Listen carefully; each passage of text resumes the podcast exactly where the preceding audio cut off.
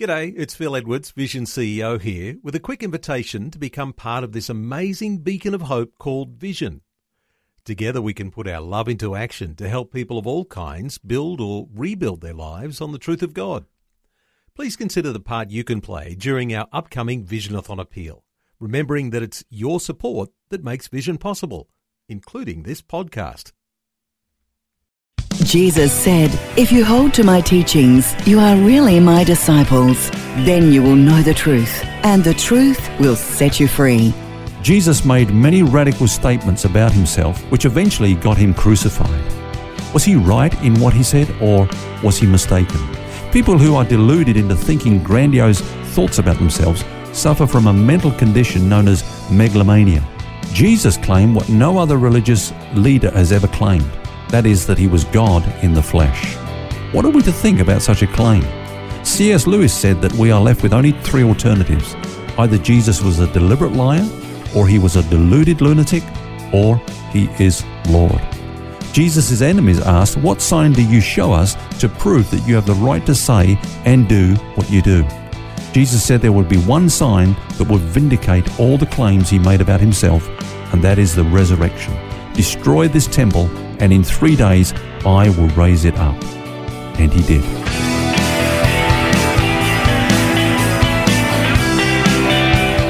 This is Set Free with Ken Legg.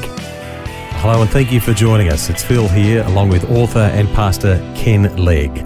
And on this Good Friday, we continue to survey the wondrous cross. And Ken, we certainly can't speak of the death of Jesus without also referring to his resurrection, can we? I agree. Uh, the resurrection of Jesus Christ is the foundation stone of the Christian faith. Our faith stands or falls on it. Jesus never predicted his death without also foretelling his resurrection.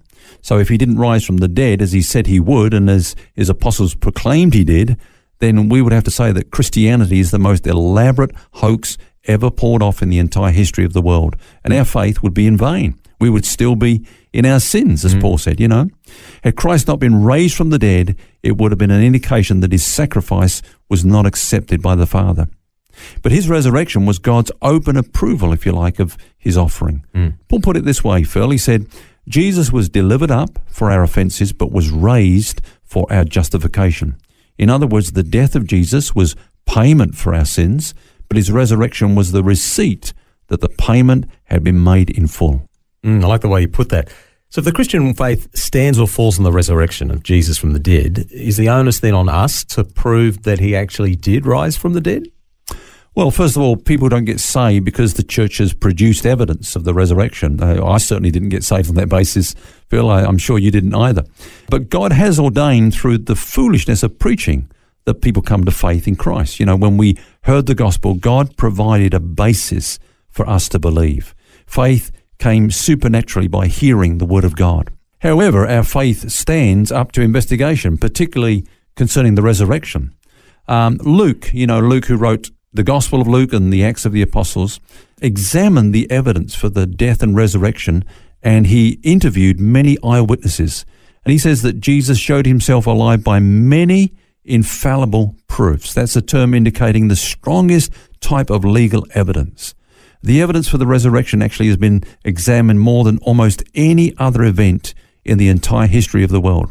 For example, in the 1930s, a young British lawyer by the name of Frank Morison set out to attack the resurrection, declaring it to be a fantasy. Uh, he sought to expose it as a fraud, if you like, and he investigated it as a lawyer would in order to be able to reject it on the grounds of evidence. But he concluded against his will that the resurrection was an undeniable reality. In fact, he later became a Christian and wrote a book on the subject of the resurrection called Who Moved the Stone. How often have we heard those stories where someone's gone to disprove what happened and then had a radical transformation, realizing this is true? Yeah. It's amazing. And probably the greater miracle, Ken, is that Luke was a doctor and we're actually able to understand his handwriting these days. But what, it was what Luke was saying, and also Frank Morison also says, is that there is actual evidence for the resurrection that would, would stack up in a courtroom. Is that what they're saying? Yeah, that's a fair comment. Uh, you, you take the eyewitness evidence. Just two or three eyewitness accounts in a court of law would be enough to substantiate evidence today, you know. But let's just look at the eyewitnesses that gave evidence of the resurrection. I'm just reading to you now from 1 Corinthians 15, verses 5 through to 8. Uh, it says that he was seen by Cephas, that's Peter, mm-hmm. then by the twelve. After that, he was seen by over 500 brethren at once, of whom the greater part remain, though he says some have fallen asleep, some have passed on. After that, he was seen by James, then by all the apostles. Then, last of all, says Paul, he was seen by me also, as by one born out of due time. So, from the resurrection morning until 40 days after, there were 10 recorded appearances of Jesus to individuals, disciples, and groups, including, as we've just read, 500 together on one occasion. So the accounts are graphic and detailed. And of course, the transformation of the disciples was incredible. The same ones who had previously cowered in fear and, and unbelief boldly proclaimed that he was alive, not, not fearing, you know, that they might be put to death for mm. making such a claim. Take Peter, for example, who had denied Jesus out of fear. He was transformed from being a reed to a rock, bravely p- preaching the resurrection uh, in public places, you know, not fearing what was going to happen to him. Take James, the brother of Jesus, who before the resurrection was an unbeliever, but he became a fervent believer. In fact, he became the leader of the church at Jerusalem. Take Thomas. You know, we know that uh, Thomas was transformed from being a skeptic to being an apostle. And, and the New Testament was written by mainly by eyewitnesses like these that we've just mentioned. then, of course, look at Paul. Paul was the arch enemy of the church who through encountering the risen Christ, became the greatest apostle of the church. The writings of these men, Phil, helped change the moral fabric of society. We've got to ask the question would such writings be based on fraud and deceptions when they've had that kind of moral impact upon society? We know that people would die for the truth, but would they really suffer flogging, beatings, imprisonment, and death for a hoax? I don't think so. No, and of course there's the empty tomb as well. Jesus was buried, and a watch was set over the tomb uh, by soldiers, you know, who, who were on duty. They were charged, and there were severe consequences if they uh, fell at their duty. So when it was all over the city that he'd been raised from the dead, and all his enemies needed to do was produce a dead body, and uh, nobody did. Exactly. If you read the Gospels, the official explanation that circulated at the time to explain the empty tomb was that the disciples came while the soldiers slept and stole the body. well, that kind of evidence would never hold up in a court of law. You know, the judge would ask, well, how do you know if you were sleeping? yeah, true. how do you know it was the disciples that came and took his body? You said you were asleep.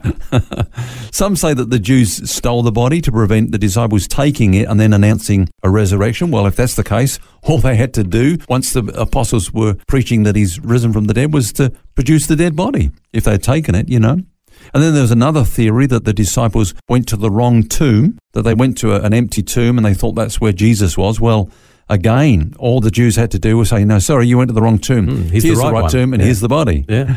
And the fact is that, um, you know, the Muslims, the Jews, the Buddhists all agree that their leaders never came out of their tombs. In fact, you can travel to their tombs, and many do make pilgrimages to the tombs of Muhammad uh, Buddha, Abraham, and so on. They're occupied to this day. Only Christianity boasts of an empty tomb for its founder. The early Christians turned the world upside down. The resurrection was the basis of their teaching, their worship, their living, and their dying. And it really stimulated the church, didn't it? Because the church just took off. Well, the church uh, now is five times the size of the Roman Empire at that time. The Roman Empire at the zenith of its power you know, the Roman Empire that tried to to suffocate the church, and, mm. and, and, you know, eventually, of course, you know, it was the Romans that said, "Well, if you can't beat them, join them." It became the Roman Church. uh, yeah. But that's that's another story. The fact is that the survival of a persecuted church and its global growth throughout 20 centuries can only be explained in terms of Jesus, the head of the church, conquering death and being alive today. And Phil, this same Jesus is alive, and for any listeners out there who, who don't know him, he wants to be real to them. He's waiting for them to invite Him into their lives. And He will save them as He saved you, He saved me, and He'll be real to them as well.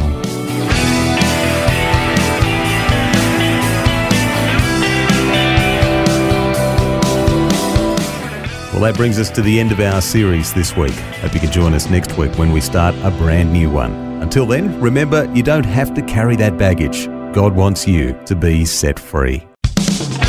For books, DVDs, small group studies, and other resources from Ken Legg and details about Ken's ministry, visit the Vision Christian store at vision.org.au. That's vision.org.au.